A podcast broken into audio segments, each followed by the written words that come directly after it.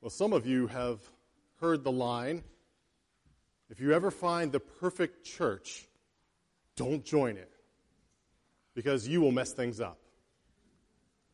And it's true that we are like all other churches, we have sin. We are filled with sinners. We're not perfect. However much we, we put on a good front, I'd say uh, a lot of you clean up real good. If you were here at the wedding yesterday, you saw our best. Uh, a lot of us uh, looks, look uh, from the outward appearance blameless, gracious, smiling. But then you dig a little, little deeper. You see that it's a community, even a community like this, that will let you down. Now, I say that not as an excuse, but as a, a point that needs to be stressed, that often is overlooked. Because if you come to the church to find a perfect community, then you will grow cynical. And I know some of you may be at that point right now. You've been disillusioned about the church. Perhaps you're, you're suspicious. Left and right, you see examples of hypocrisy and corruption whenever someone gets up to speak about God. Maybe you ask, what gives that person the right to, to speak for God? What allows this person to actually spend his time proclaiming a message that I should consider divine? And it's this disillusionment that has driven many away from the church. Many to chart their own course into an individual and private personal faith.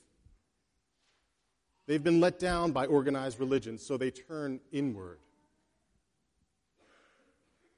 All that strangely leads us to this passage. For there has been this not so subtle theme that's been working all the way through 1 Samuel, and now it comes to the head right at the beginning of 2 Samuel.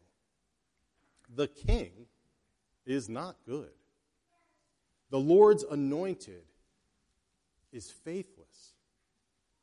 And what are we supposed to think about that? You know, our passage is going to say some surprising things. Some things that I think, if we draw conclusions from it, few of us would expect. And many of us might be troubled by. But at the heart of it, it is good news. A good news that I think will draw you closer to Christ, not push you away from him. So, with that, let's come back to this text and let's ask God to bless our reading of it. Will you pray with me? My Lord, we do pray that you will be with us in this word that um, speaks your truth. We pray that you will be good to your promise, as we know you will be, that you will not let this word return void. Bless us now as we study it. In Jesus' name, amen. Well, 2 Samuel uh, picks up right where 1 Samuel left off. And it does so because if we really pay attention, we will see that this is one book. All the signs are there the literary structure, the style, the plot. It should not be divided into two. But if that's the case, if this is really just one extended book, then some questions immediately come to mind. Most specifically, why is the account of Saul's death so different in 2 Samuel chapter 1 than it is in the closing chapter of 1 Samuel? And we didn't read it this morning, but at the end of 1 Samuel in chapter 31, we see a very different account of the death of Israel's first king, Saul. There it recounts a battle where Saul is clearly losing to the Philistines. And in despair from all sides, he even turns to his armor bearer and says, Take my life.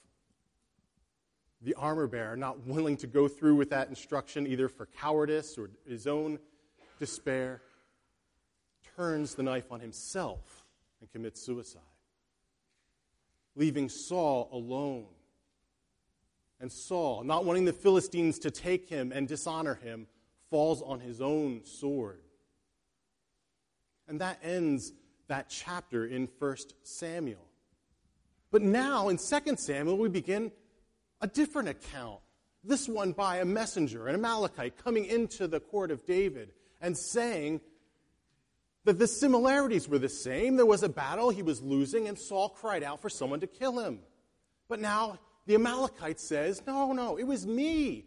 I was the one who did it. He says in verse 10, I stood beside him and I killed him. Now, before we say, aha, I found a difference in the Bible, we finally undermined the, the sacred text, let's, let's take a moment and try to ask why these differences might be there. The ancient writers were not ignorant. I hope that we've discovered, at least in the book of 1 Samuel, that the author, whoever was writing this, uh, was high, uh, uh, highly talented and artistic in the way he crafted his narrative. This is sophistication of storytelling at its best. So let's do better than just assume that it was sloppiness. Now, what should we do when these accounts are different? But first, I think we should notice that they're told from different perspectives and different characters. The account in 1 Samuel 31 is told by the narrator. So far, we've understood this as the omniscient narrator, the one who, who is able to explain the details of the story. And we believe that this narrator was inspired by God as he gives us God's word so that we understand his perspective to be good. But the account we have here in 2 Samuel doesn't come from the narrator. In fact, it comes from an Amalekite, one who has entered into this scene. But the question then would be what is his motive? Why does he do this? And did he know that it was going to end up so poorly for him? Well, I think that is where the tension of this story lies. And the dramatic tension we should feel as we hear that the, the Amalekite clearly doesn't think that David is going to kill him because of this report. I suspect that the Amalekite, far from making David mad, thinks that this is going to be cause for rejoicing. And I think most readers following along this story would probably expect the same thing from the, uh, that this Amalekite expects. Ding dong, the witch is dead. Saul is gone. He's been wicked almost through the whole of 1 Samuel, and good riddance for him. We want to think that this is a cause for rejoicing. Saul has been mercilessly pursuing David for years. The death of Saul would have meant the first opportunity for David, who has been on the run throughout this account, to take a breath.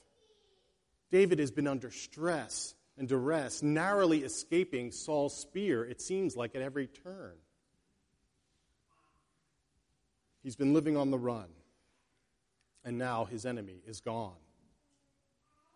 Further, as we read this story, we know David is one of the good guys. He's the guy that we should be rooting for. And he's the logical choice to be the next king. He's a war hero. He's the one that slew the enemy of all enemies, Goliath, the, the champion of the Philistines. Women love him, men want to be him. There are songs that are sung all about him. David is, is uh, slew his ten thousands. Even the priests and the prophets of God, they left Saul and they joined up if, with David. Surely David is going to be excited here. Jonathan, Saul's son, has died also in the battle. So, this Amalekite, by announcing that uh, uh this death, is really claiming that the path is clear the path to the throne. It says that he now brings the crown of Saul and all the trinkets of, of royalty to David. He's a crown, he's a kingmaker, giving Saul all the rights and privileges. And surely David is going to reward this guy. The scene that is set in 1 Samuel 31 describes that a day after the battle, many came out to plunder the bodies of those who had fallen. And we could imagine that this Amalekite, as he says here, who had um, just so happened to stumble across this battlefield, we could imagine him looking through uh, for plunder, trying to find any, any bit of treasure he can from the dead bodies, and then stumbling across King Saul and thinking, I have hit a gold mine. Picking up these items and then dashing off to David's court.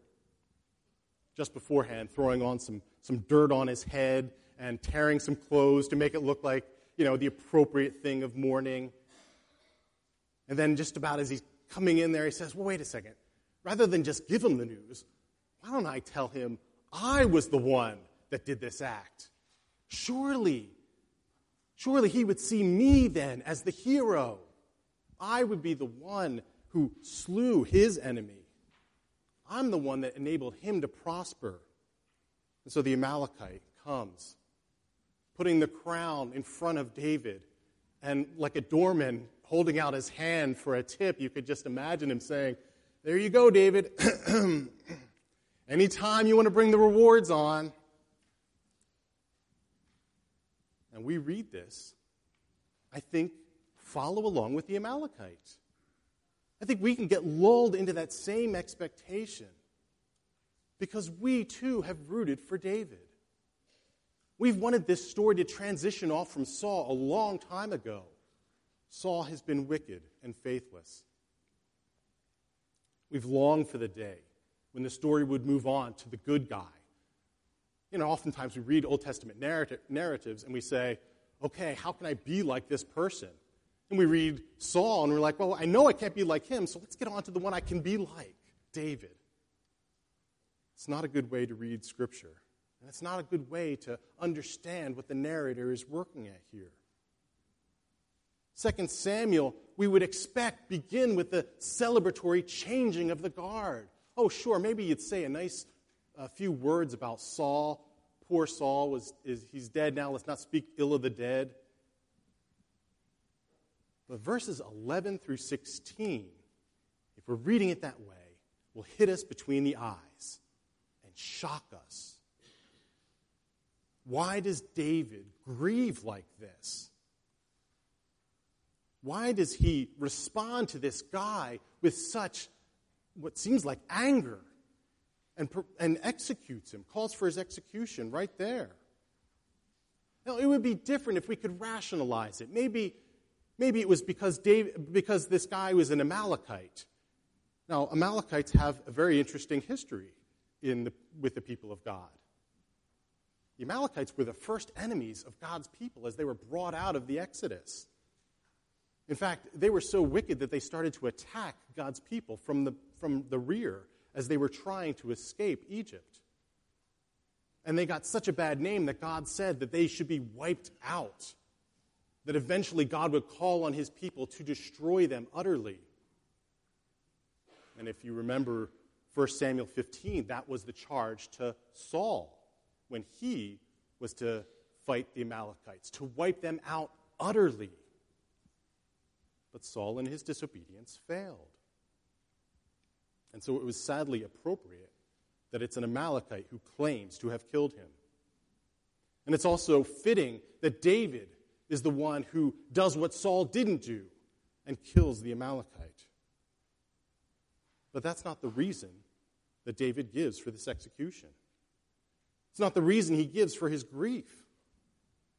David says in verse 14, How is it that you were not afraid to put your hand to destroy the Lord's anointed? He concludes saying, Blood is on your head because you said that you had killed the Lord's anointed. Whether this guy actually killed the Amalekite or not, I wager we as readers, as well as this Amalekite, didn't, don't get the significance of what David is saying here, the categories that he is working with. What did it mean for Saul to be the Lord's anointed. And do we function with categories like this?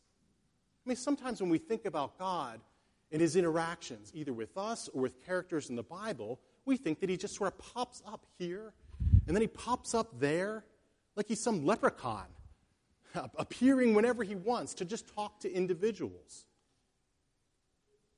But that's, that's not how God reveals himself. What we see in the Old Testament is God very carefully setting up institutions. He builds an organization, very intentionally crafting it with certain roles. He creates the role of prophet and of priest and of king. And these roles play a central piece in the life of the people of God. Each one of them is anointed with oil. And in that, they were representing the fact that these offices were agents of God. God did not need to be present with them in a way that he could reveal himself personally or, or visibly. He could be present with them, working through these agents. The prophet would bring God's word. He was charged to do this, that he would give the promises, remind the, remind the people of the promises that God had made, and call them out when they were disobeying or wandering from these promises. And a prophet needed to stay with the Word of God. Once the prophet moves off to his own words or proclaims his own agenda, the penalty was clear. He needed to be stoned. The priest, too, would dramatically portray God. He would portray God's response to sin. And so the priest was bloody much of the time as he was putting to death animal after animal, saying the response to God is sin. To uh, sin is death. And death of a substitute. There was atonement and forgiveness. Now, the king also had a role. The king's role here was not just head of state, but he was a deliverer. He was the one charged to lead God's people away from their enemies, one who would bring them from oppression into peace. Saul was that man. Saul filled this role as a leader and deliverer. He was the one who was anointed. But the clearest objection to this is his sin. I mean, didn't Saul disqualify himself from this office? Wasn't he proven to be unworthy of this? I mean, Saul's reign was a mess. I mean, if you look at what he did, you could just sort of rattle off his downfall. It started when he disobeyed the prophet Samuel and gave an unlawful sacrifice. And then a few chapters later, he, uh, he fails to obey God's command with the Amalekites. And then, uh, almost as if it's the, going down a steep uh, decline, things just ultimately unravel for Saul. He takes 85 unarmed priests at the city of Nob and he slaughters them. He makes it clear throughout the rest of 1 Samuel that he is paranoid and obsessive about David, wanting to destroy him at almost every turn. Saul proves to be wicked and petty and godless in many of the accounts that we've looked at. And God seems to have already made it clear that his line won't succeed. In fact, he says that he will be removed from, from, uh, from the kingship. And even in chapter 28, we see a message that he will not survive this very battle. So, why doesn't David disqualify him? Why doesn't David uh, dethrone Saul? Why does David still treat Saul as if he is the anointed one? You see, that's the real punch of this story. David is able to see with eyes of faith where everyone else is seeing in worldly terms. David is able to understand what's going on and what has been going on in the life of Israel. He views the death of Saul not in terms of his own success, not in terms of what advantage this will provide him as he gets to ascend to some higher role. David sees the death of Saul in the overall plan of God. And for this, it means that the, the anointed of God, God's designed deliverer, has died. You see, he's the Lord's anointed. And David saw that the office was bigger than the man. The office represented God's promise, God's promise to deliver him. This is how David viewed life. You see, he walked by faith, and faith not in whatever his imagination would produce, but faith in what God's covenant word would tell him. And he, he lived life as if that were true because it was. Now, there are two other occasions when this same walking by faith occurred. We saw it in chapter 24 and chapter 26 of 1 Samuel. Times in which it seemed, in worldly eyes, that, uh, that God had delivered Saul into David's hands. But at each time, what did David do? Right at the point where he could take Saul's life and, and ascend to the throne himself, he pulled back the spear. He didn't kill him. Each time he said, Lord forbid that I should do this to the Lord's anointed. You see, David was able to look past the man and see the office. He was able to respect and revere the office of the anointed one, even, even when occupied by somebody who was faithless even when occupied by somebody who was a personal threat to him. The anointed here was significant. He was, a, he was much more than a leader of a nation. And this is just not a, a, nation that happened to be religious. I mean, this is the whole point of 1st and 2nd Samuel. That Israel was not supposed to just be like every other nation. And this king was not supposed to be a king like every other king. You know, we, we run into lots of trouble when we start reading America into Israel and Israel's life. This is not just a religious nation. This was a nation that was tied to the promises of God. The desire to be a normal nation is what Israel got into trouble for when they called for a king.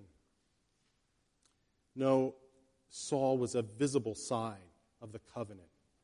His presence there was that God was good, was God was going to be faithful to his covenant. His victories were God's victories. So, what does it mean when he's defeated? What does it mean that the anointed one dies? The point is that it was God's prerogative always to remove Saul. Even anointed David. Now, David had been anointed in 1 Samuel, but it was a private anointing. A day would still come. In fact, it would be in the next chapter in 2 Samuel before he gets his public anointing. But until that time, he trusted that God would be the one to make that call. All others who attacked the anointed one were enemies of God. And the message was clear to David when you strike the anointed, you strike God's deliverer. The Amalekites' act was not a blessing to Saul, I mean, to, to David. The Amalekites' act wasn't going to prosper David in his mind. It was an attack on God's people because it was attack on God. Now, David understands here what we all need to understand when reading the Bible God always uses flawed people, He always does. Every king in Israel was unqualified for that office. Even David will prove this in 2 Samuel. So far, he's looked pretty good. But in 2 Samuel, it will show time after again that his own sin, whether it be sexual sin or sin in battle, will lead to David's downfall, and in fact, the downfall of Israel as they wind up in exile and punishment from God. In the same way, every priest is sinful. I mean, that's one of the main themes of the book of Hebrews. Is that, yes, the priests were serving there to provide a sacrifice for the sins of the people, but they themselves needed atonement. Every priest that God had put into office himself was a sinner. But you see, the sins of the people did not compromise God's faithfulness. Again and again, God uses flawed people to serve in these offices. David weeps. David weeps here. He grieves because the anointed is dead. He wept because it wasn't just Saul and Saul's sin that brought about this death, but it was all of Israel's sin reflected onto and carried by Saul. I mean, that's really been the story here. Yes, Saul has been bad, but Saul has just been a mirror to the wickedness of Israel. He is the representative, he is like his people. And his wickedness and downfall and faithfulness are just representative of what the people have been doing. And so his death there brings David into this crisis to say, Has God left us? Have we gotten that bad? And it won't be until 2 Samuel chapter 7 when God makes this promise to the Davidic line that says, No, I will always be faithful. And I will always use a king all this is part of this message. All the kings of Israel will bring their own sin into the equation. They are flawed, and yet God will still use them as sufficient and effective in that time.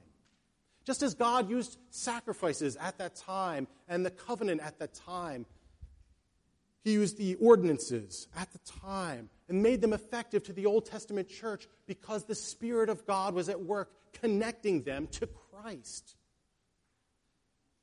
It was Jesus there, yes, present in those people through what God had set up. The kingship, when it remained there, was a sign of blessing to the people.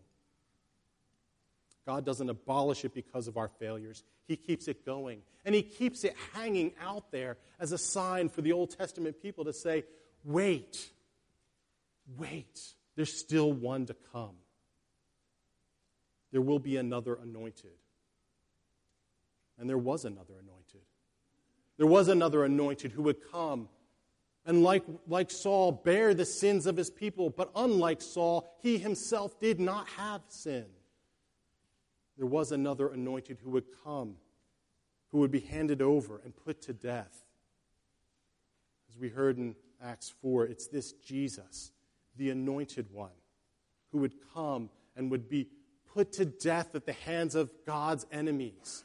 But it is in that death that he becomes the great anointed king who delivers his people out of the ultimate enemy.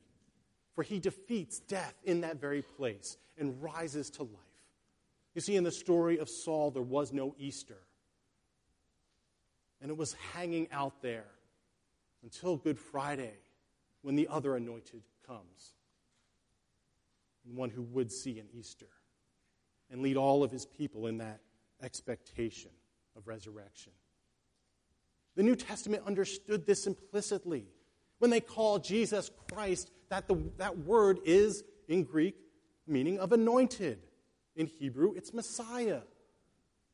Jesus, the Christ, was the ultimate deliverer, the ultimate anointed king.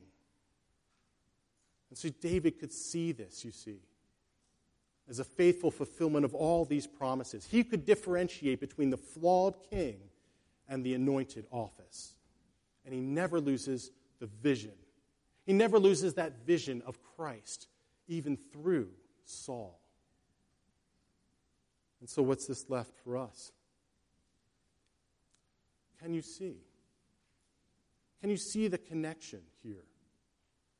For God never abandons office. He never, uh, he, ne- he never abandons his plan to anoint and employs his people to continue to be sufficient and effective. If you paid attention to that Acts 4 reading, you heard the apostles at the time talking about opposition to Christ and how they put to, to death the anointed one, but also how quickly it turned to the Holy Spirit now residing in them as they faced opposition. They do it brilliantly, but almost like they were drinking in Scripture and understood that this is how God works. I know this is a strange concept to modern ears. We've been instilled that same spirituality that, that wants to see God just popping up here and there. We're skeptical of any connection between what we have here on earth and what is represented in heaven. I actually think our limitation is in our understanding of the providence of God. For I, I know many of us see the providence of God in almost everything that happens. We see it in the encounter we have uh, as we bump into somebody across the street. We, we read in coincidences and we, we see significance of, of God actually communicating with us in, a, in an email we get or, a, or, or something we see on television. We see God's providence in almost every nook and cranny of life except in things that have institution or organization or, or represent Christ. Daryl Hart puts it this way Modern society regards ritual, symbol, hierarchy, and form as unreal at best and fake at worst. Gone is any conception that the forms and shapes of temporal existence represent transcendent realities. That's something David saw implicitly because he walked by faith in the covenant that what he saw was not just mere men doing this political thing that was going to wind up with him either being in power or the other side being in power. He saw God being good to his word and working through the instances of human people in this office. Now, the skeptics among you are sitting back there, especially the theologically savvy ones, and saying, wait a second. Isn't this what the whole Protestant Reformation undid? I mean, we are celebrating the 500th anniversary this very Sunday of the Protestant Reformation. Didn't they make the move to get rid of office and this understanding? Well, for those of you who are not aware of what the Protestant Reformation is, in simplest terms, it was just a great revival. It was a revival, one of the greatest revivals in history of God's Spirit bringing conversion to, to people. But it was also a challenge to the corruption that was in the church at the time.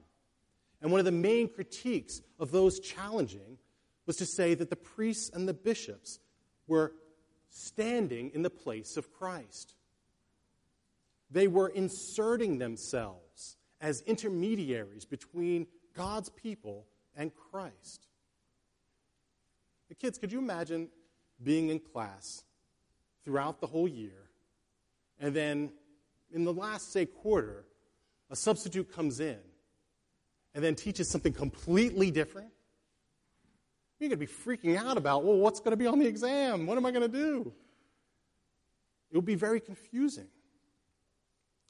The reformers argued the biblical concept of the priesthood of all believers saying that you could have access to God unmediated. The church is not a substitute for Christ. It cannot be, it must not be. Amen. But that did not mean that God rejected the concept of office. If that were so, then Christ's ascension would leave us as orphans. We would be alone without any access to him. But that's not what it says in Ephesians 4. Ephesians 4 says that God, when he went on high, gave gifts to men. And it wasn't like Santa Claus dropping presents, gift wrap presents down. The gifts that are listed right there in Ephesians are the apostles, and the teachers, and the pastors for the building up of the body of Christ. These gifts were Christ acting in offices. He promised not to be replaced by the church, but to be present in and through his people. That quote from your bulletin puts it so well from, from Tom Torrance. He says, The ordained ministry is in no sense an extension of the priestly ministry of Christ or prolongation of his vicarious work. We do not displace Christ, rather, we are displaced. We shrink so that he might become greater. Man, let that sink in. That's wonderfully good news. That's very good news for all who are exhausted from man made religion. If week after week you are tired of leaders who make religion about themselves, then this is a breath of fresh air. I mean, what a nightmare it would be that if God's presence was, was um, barred from you by humans. What a nightmare it would be that if you longed for forgiveness of sins, you longed for grace, and you had to rely on a sinner to dole out any type of blessing to you. But I want this to be clear this is not just a problem for those who have a high view of the church and a, and a high view of priesthood. This is a problem for those who don't have any view of office. Rejecting the concept of ordained office doesn't allow a church to become closer to Christ, it actually gets less Christ. You see, you only get Saul, you never get the anointed office. You only get David, you actually don't get God's covenant promises to work through. Rather than a pope standing between you and, and Christ, you now have popular popes. You now get the people who will gather behind anybody who can say something winsomely, or can be witty and clever, or can promise you things. You only get humans. Now, recovering the idea of office allows Christ to come to the forefront and encourages me to shrink out of view. We need to recover this idea. I do not carry any authority outside of the promises of God. I myself cannot speak words that Christ doesn't speak. And once I start spouting my own advice, once I start giving my opinion about how you should live your life, please run away. I won't be offended. I will congratulate you on making a wise move. I am not that smart. If you were here spending 40 minutes a week listening to me, I would have real questions about your choices in life. I don't stand up here spouting age old wisdom that I've earned in my 42 years of life. I spout Christ. we're in a denomination that when I start moving from that into some other teaching will stop me and say, no, don't listen to what he's saying now. We have accountability. But this is important, but we also have this understanding that Christ is active and present. So you can hear words when I'm in office as the words of Christ. So that way, it doesn't matter if it's Craig or Preston or myself up here, you know that Christ is acting. This is important for those who have been disillusioned about the church. You see, the sins of the people constantly get in the way. For those of you who are cynical, you've looked at the hypocrisy, and it's tempting to just go on your own way. You hear the church spouting forgiveness and love, but maybe you have been let down. Maybe you're to the point where you, you can't trust the church. Now, if that's been your experience, I want to say there really is no excuse. We do apologize. You should experience love here. But even if you have been let down, this does not nullify God's presence. It does not invalidate Christ's ability to use flawed people. Look, I, I love you all, and I think you're wonderful, kind people. You know I'm setting you up, right? Some of the most gracious people, the more I get, the more you're going to be in trouble. Some of the most gracious people that I've met are in this room. But if you come here looking for better humans, you will quickly grow cynical about this group. But how sad if you come here only looking for better humans. Come here looking for God, and you will find Him. Come here looking for Christ, and He will be present and active, working on all of us you can trust that there will be grace here. Not because we're gracious, I mean, I hope we're gracious because of a response of the Spirit in work in us. But come, not find grace not because we're gracious, because God has chosen this place to be present. This is the vision that David had. He didn't see life in the ins and outs of it, and in wealth and power and the things that would benefit him. He saw God working according to his word and his covenant. And so we come to this table now. Let us not be deceived. Let us not think that there's a solid wall between the things of this earth and the things in heaven. For God has penetrated.